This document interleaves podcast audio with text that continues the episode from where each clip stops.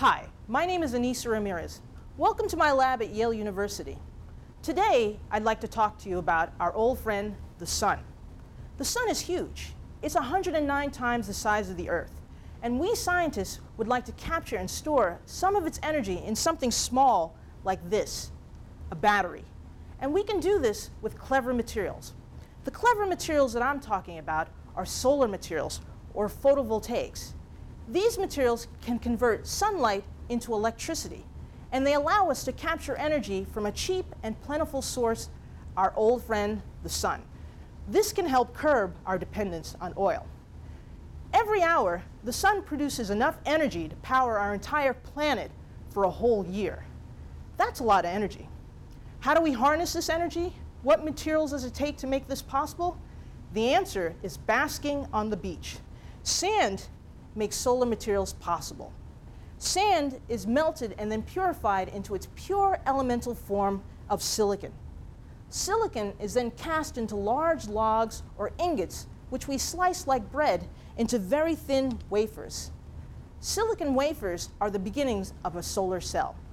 But in order to create a solar cell, we've got to think about sandwiches. We need to stack these wafers on top of each other. One of the layers is slightly negative. We add phosphorus to that.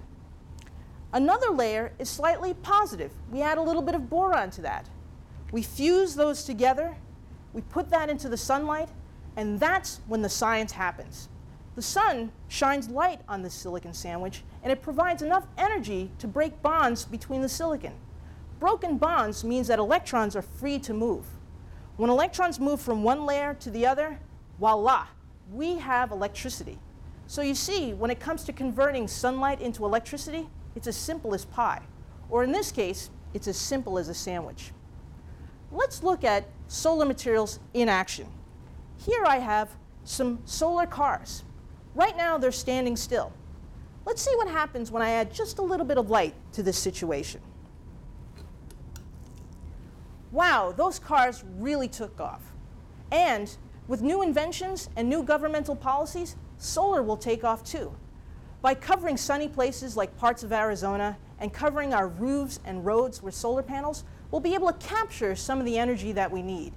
And the excess energy that we make in the daytime, we can save for the nighttime. Solar really has us covered. So as you can see, solar materials are one of the many marvels to help get the power that we need. Small silicon sandwiches that can convert sunlight into electricity will help keep our world spinning. I'm Ainissa Ramirez.